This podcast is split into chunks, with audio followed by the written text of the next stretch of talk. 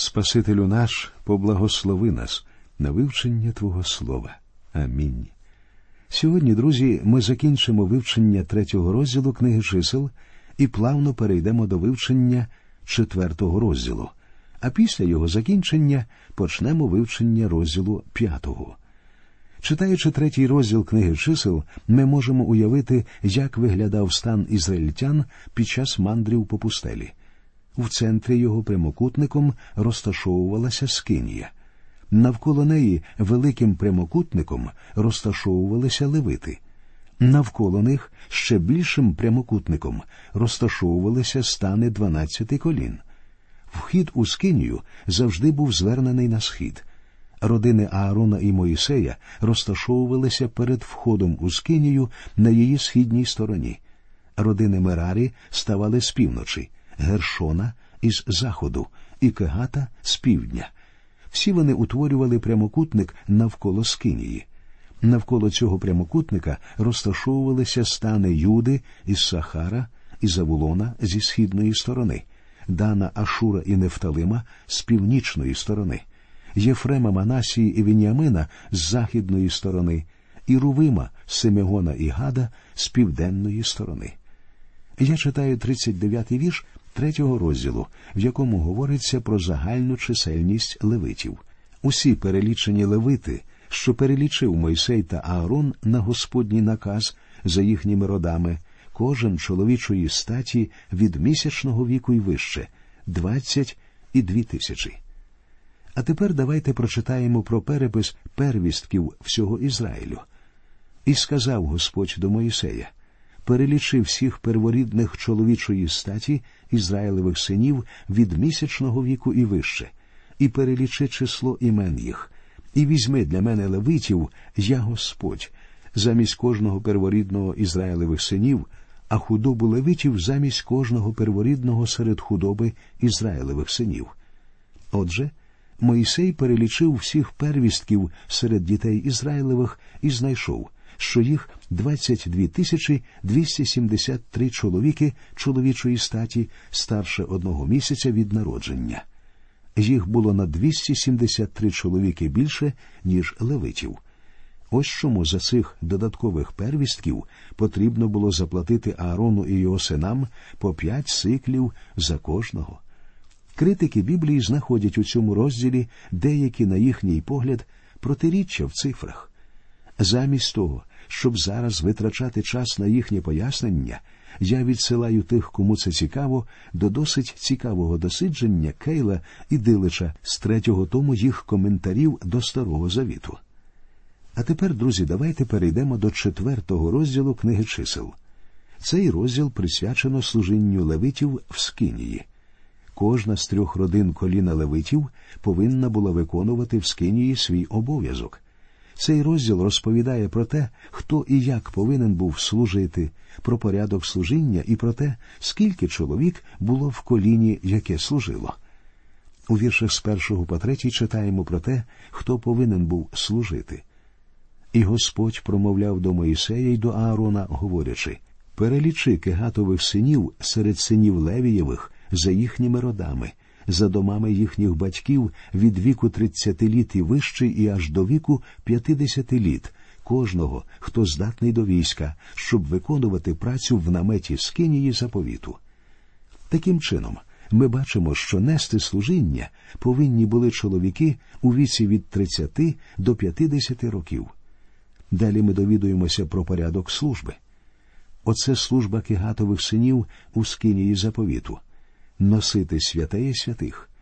Коли табір рушатиме, то ввійде Аарон та сини його, та й здіймуть завісу заслони, і покриють нею ковчега свідоцтва, і дадуть на нього шкуряне тахашеве накриття, і розкладуть згори покривало, усе з блакиті, і накладуть держаки його, і скінчить Аарон та сини покривати святиню та весь святий посуд, коли табір рушає.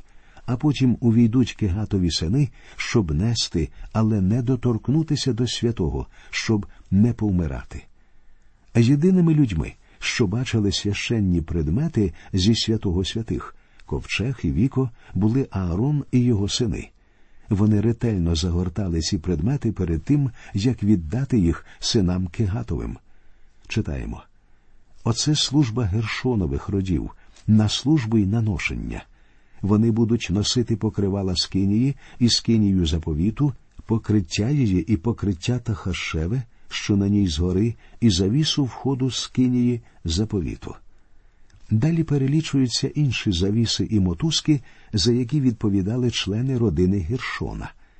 Синів Мерарієвих за родами їхніми, за домами їхніх батьків перелічиш їх. А оце те, що вони повинні носити під час їхньої служби в скинії заповіту.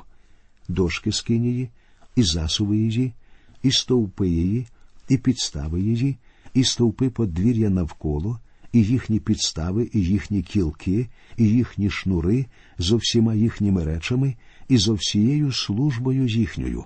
Ти поіменно перелічиш речі, що вони дбають про їхнє ношення. Таким чином, члени родини Мерари повинні були нести важкі предмети – стовпи, бруси і жердини. Члени родини Кегата повинні нести предмети обстановки. Членам родини Гершона діставалася, здається, найлегша робота. Вони несли покривала, завіси і шнури. Давайте спробуємо уявити, друзі, як все відбувалося, коли вони здіймалися з табору. Коли Мойсей або Аарон виходили ранком зі скинії, їм не треба було нічого обговорювати. Мойсеєві зовсім не потрібно було говорити: «Так, а давайте зберемо збори старішин або раду деяконів і вирішимо, чи йдемо ми сьогодні далі, чи поки що залишаємося тут». Таких рішень їм було приймати не потрібно. Вони просто дивилися, чи піднялася хмара від скинії, чи ні. Якщо хмара підіймалася, то вони збиралися в дорогу. Якщо хмара не піднімалася, то в той день вони не рушали з місця. Мойсеєві і Аарону треба було лише додержуватися вказівок, що їм давав Дух Божий, тому що саме ця хмара і представляла Дух Божий. І сьогодні діти Божі повинні керуватися тим самим Духом Божим. В наші дні ми, звичайно, хмари бачити не можемо, але вести нас Дух Божий буде точнісінько так само. Тому що, як сказано у 14-му вірші 8-го розділу послання до римлян, «Бо всі, хто водиться Духом Божим, вони сини Божі». Дух Божий завжди буде вести синів Божих. Якщо хмара піднімалася, Аарон і його сини негайно йшли у святилище, насамперед до завіси. Ви пам'ятаєте, що з іншої сторони від завіси у святому святих знаходилися ковчег і віко. Гадаю, ковчег і віко були встановлені поруч із завісою, а не поруч із задньою стіною. Це означає, що коли первосвященик входив у святе святих, він повертався, ставав обличчям на схід і кропив віко кров'ю. Це відбувалося тільки один раз на рік. В ті дні, коли вони знімалися з табору, за завісу ніхто не заходив. Завіса кріпилася на кільцях, і первосвященик опускав її на віко і ковчег. Потім вони обгортали їх у льняну полотнину і зовнішнє покривало скинії. Коли всі священні предмети були таким чином упаковані, членам роду Кегати дозволялося ввійти. Використовуючи жердини, просунуті через кільця, вони виносили ці предмети обстановки зі скинії. Вперед виходили священики з ковчегом, які зупинялися і чекали, куди поведе їх хмара. З їхнім похідним порядком ми познайомимося, читаючи наступні розділи книги чисел. Цікаво було б подивитися, як вечорами вони розбивали новий стан. Кожен знав, що йому робити. Кожен ніс свою запропоновану йому частину скинії. При улаштуванні нового стану першим ділом вони встановлювали ковчег. Весь стан розташовувався навколо ковчега. Члени роду Каафи встановлювали інші предмети, а потім навколо них встановлювалися стовпи і покривала. Сьогодні ми влаштовуємо будинок зовсім по-іншому. Спочатку зводимо стіни, а потім вносимо меблі. Але не забувайте, що ізраїльтяни завжди були готові до подальшого пересування, і стан їхній повинен був залишатися мобільним. Оскільки в кожної людини були свої чітко окреслені обов'язки, я гадаю, що стан розбивали дуже швидко. Вже через 15 хвилин після встановлення ковчегу Скинія була готова. Коли ізраїльтяни починали розбивати табір, насамперед члени родини Каафи встановлювали предмети обстановки. Потім члени родини Мерари встановлювали стовпи і жердини. Потім члени родини Гершона розвішували покривала. І нарешті первосвященик знімав завісу і підвішував зізі. Видовище, я впевнений, було захоплююче, адже за 40 років вони стали неперевершеними майстрами своєї справи. Точнісінько так само, як кожен левит мав свої чіткі обов'язки, кожен християнин має свій дар і свої обов'язки, які він повинен виконувати перед Богом. Я впевнений, що Бог винагородить вас за те, що ви займалися тим, чого Він від вас хоче. Ми не повинні робити те, що нам самим заманеться. Ми повинні використовувати ті дари, які нам дав Бог, і робити те, що хоче Він. Давайте уявімо собі таку ситуацію. Була серед ізраїльтян людина, яка завжди несла стовп для південно-західного кута Скинії, і вона дуже втомлювалася від своєї роботи. Одного разу, коли ця людина встановлювала цей стовп, вона сказала сама собі: «Як я втомилася! Я вже 20 років ношу цей тягар. Ранком я приходжу, кладу його собі на плече і несу, і нікому немає діла до того, як мені важко. Ніхто мене не похвалить, не нагородить, Мойсей ні подяки мені не винесе, ні медалі не дасть. Втомилася я від усього цього, і носити цей стовп більше не буду». А ранком, коли всі знімалися з табору, стовп цей залишався на місці. Людина махнула на все рукою і залишила його в землі. Вона подумала: «Однак ніхто не помітить, нікому це не потрібно. Я тільки даремно ношу цей кілочок сюди, залишу я його тут». Ви, напевно, здогадуєтеся, що відбулося ввечері. Під час встановлення Скинії виявлялося, що стовпа для північно-західного кута Скинії немає, і тому встановити її неможливо. Доповідали Мойсеєві, починали шукати людину, що відповідала за цей стовп, після чого Мойсей питав його: «Де стовп?» «Я залишив його ранком там, де ми стояли», – відповідав він.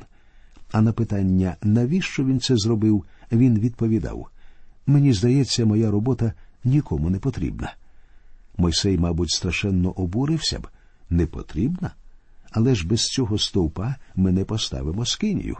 Ти будеш всю ніч сидіти і тримати мотузку, тому що ти відповідаєш за цей стовп».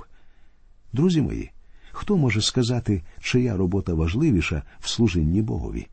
Ця людина віддано виконувала свої обов'язки всі 20 років. Потім їй раптом щось не сподобалося, і до чого б це призвело? Скільки дітей Божих сьогодні вважають, що їх робота нікому не потрібна? Друзі мої, Бог винагородить вас не за обсяг роботи, який ви зробили, а за вашу відданість і віру, з якими ви виконуєте те, для чого Він вас закликав. І якщо ви несете той самий стовп від північно-західного кута Скинії, то не забудьте доглянути за ним і сьогодні.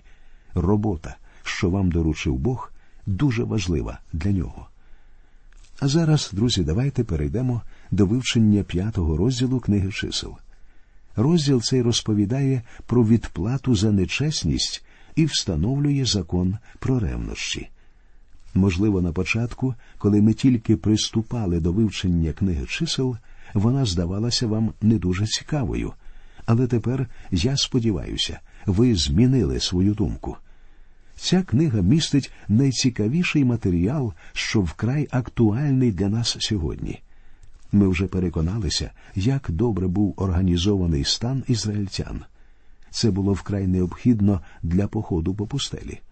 І сьогодні християни повинні усвідомлювати, що вони мандрівники, які роблять свій перехід по пустелі нашого світу. Все в їхньому житті повинно знаходитися на своїх місцях. Все повинно бути готовим для цього походу, для роботи, для ведення воєнних дій і для поклоніння. Отож, ми переходимо до вказівок, що стосуються очищення стану і містяться в розділах з 5 по 8. Починаючи цей розділ про очищення, ми повинні чітко усвідомлювати необхідність цього очищення, тому що ізраїльтяни служили святому Богові. Отож, давайте приступимо до читання цього розділу. Вірші з 1 по 4 розповідають про опоганення хворобою і смертю. «І Господь промовляв до Мойсея, говорячи, накажи Ізраїлевим синам, і нехай повеселають з табору кожного прокаженного, і кожного течивого, і кожного нечистого через доторкнення до мертвого тіла.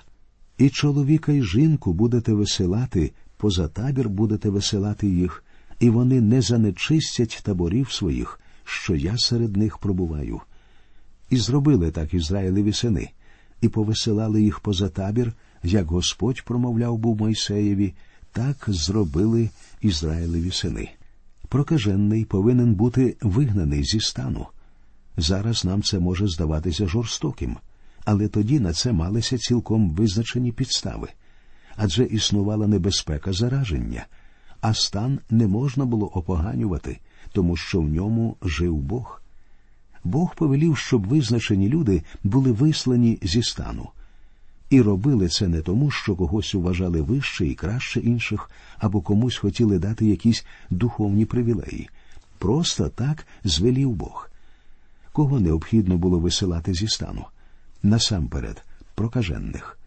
Читаючи книгу Левит, ми переконалися, що проказа символізує гріх. Будь-яке запалення, будь-яке витікання – це прояв плоті, непоправної гріховної природи людини. А гріхи плоті повинні бути покарані. Ми повинні зрозуміти і визнати, якщо ми хочемо жити разом з Богом, і якщо ми хочемо мати з Ним спілкування, наше життя повинне бути очищене. Я нещодавно почув історію про те, як один так званий віруючий помер від алкоголізму, в той час як люди, що слухали його, говорили, що він був дійсним благословенням. Я не можу серйозно ставитися до їхніх слів, тому що Бог всезнаючий. Він не поблагословить нас і не буде перебувати з нами, коли ми свідомо живемо в гріху. Ось що говорить про це 29-й вірш з 12-го розділу послання до євреїв. «Бо наш Бог – то палючий огонь». А ось 8-й вірш 88-го псалма. «Бог дуже страшний у зібранні святих, і грізний він на ціле довкілля своє». Сьогодні корінь багатьох проблем, лиха, хвороб і страждань полягає у небажанні або невмінні християн перемогти гріх у своєму житті. І в наших церквах сьогодні ми часто закриваємо очі на гріх у житті людей. А в Ізраїлі деяких людей просто виганяли зі стану, тільки щоб не опоганитися. Коли ми дійдемо до книги Ісуса Навина, ми побачимо, що Ізраїль ніяк не міг здобути перемогу над Гаєм, тому що Ахан згрішив і сховав свій гріх. Щоб Ізраїль все ж таки переміг, необхідно було відкрити цей гріх і покарати його. Я впевнений, сьогодні можна було б досягти дійсного відродження в духовному житті, якби більше проповідників, служителів церкви, вчителів недільних шкіл, регентів і хористів покінчили б з гріхом у своєму житті. Гріхи плоті як проказа, і Бог не поблагословить нас доти, доки ми не покінчимо з проказою гріха. Як же ми можемо покінчити з гріхом, якщо гріх проник у ваше серце і у ваше життя? Якщо ви знаходитеся під владою цього гріха, єдина можливість звільнитися від нього – це таким, як ви є, прийти до Господа, Ісуса Христа. Це покликати до Нього в молитві покаяння. Це прийняти вірою Його благодаті прощення. Це обмитися Його святою кров'ю.